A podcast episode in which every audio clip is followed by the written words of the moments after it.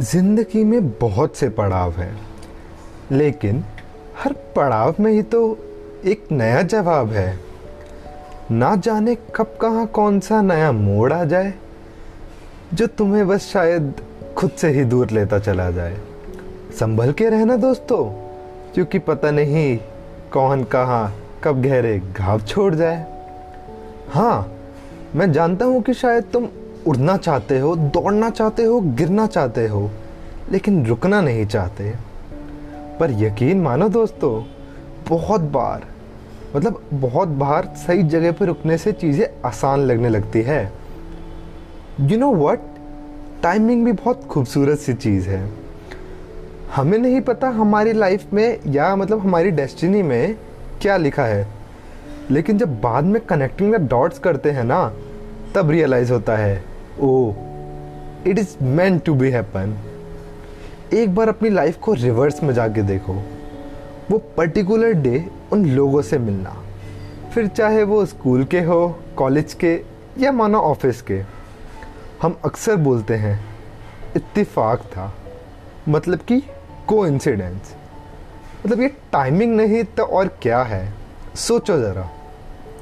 Who is running your life we और someone else इसका answer शायद ना किसी को आज तक मिला है और ना ही मिलेगा। बस खुद को थोड़ा ब्रेक दे के देखो। चीज़ें भले ही आसान ना लगे, लेकिन उन्हें समझ के, शायद समझदारी से एक्ट ज़रूर कर सके।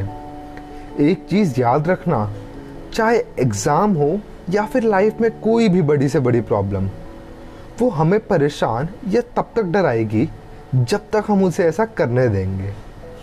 बस अगर हम ये सोच ले कि काम तो करना ही है ना मतलब कि एग्ज़ाम तो देना ही है, चाहे हम हंस के दे या रोके टेंशन में। अब बात बस ये आती है कि टेंशन में देंगे तो शायद वो चीज़ बिगड़ जाए, लेकिन मुस्कुराते हुए अगर हम काम कर जाए तो काम तो होगा ही, और साथ ही ज़िंदगी जीने का एक नया ढंग भी सीख जाएँगे। वो बोला जाता है ना, बाबू मशाए ज़िंदगी बड़ी होनी चाहिए। लंबी नहीं। तो बस ठहरना सीखो। भागते और गिरते तो हम सब हमेशा ही रहते हैं। लेकिन अगर सही जगह पे रुक के सही ट्रेन पकड़ ली तो शायद क्या पता वो एक खूबसूरत से सफ़र पे ले जाए। तो चलो, आज थोड़ी देर, बस थोड़ी देर ही से ही रुकने का ट्राई करते हैं। क्या पता आपकी और हमारी फिर किसी स्टेशन पे इसी बहाने मुलाकात भी हो जाए।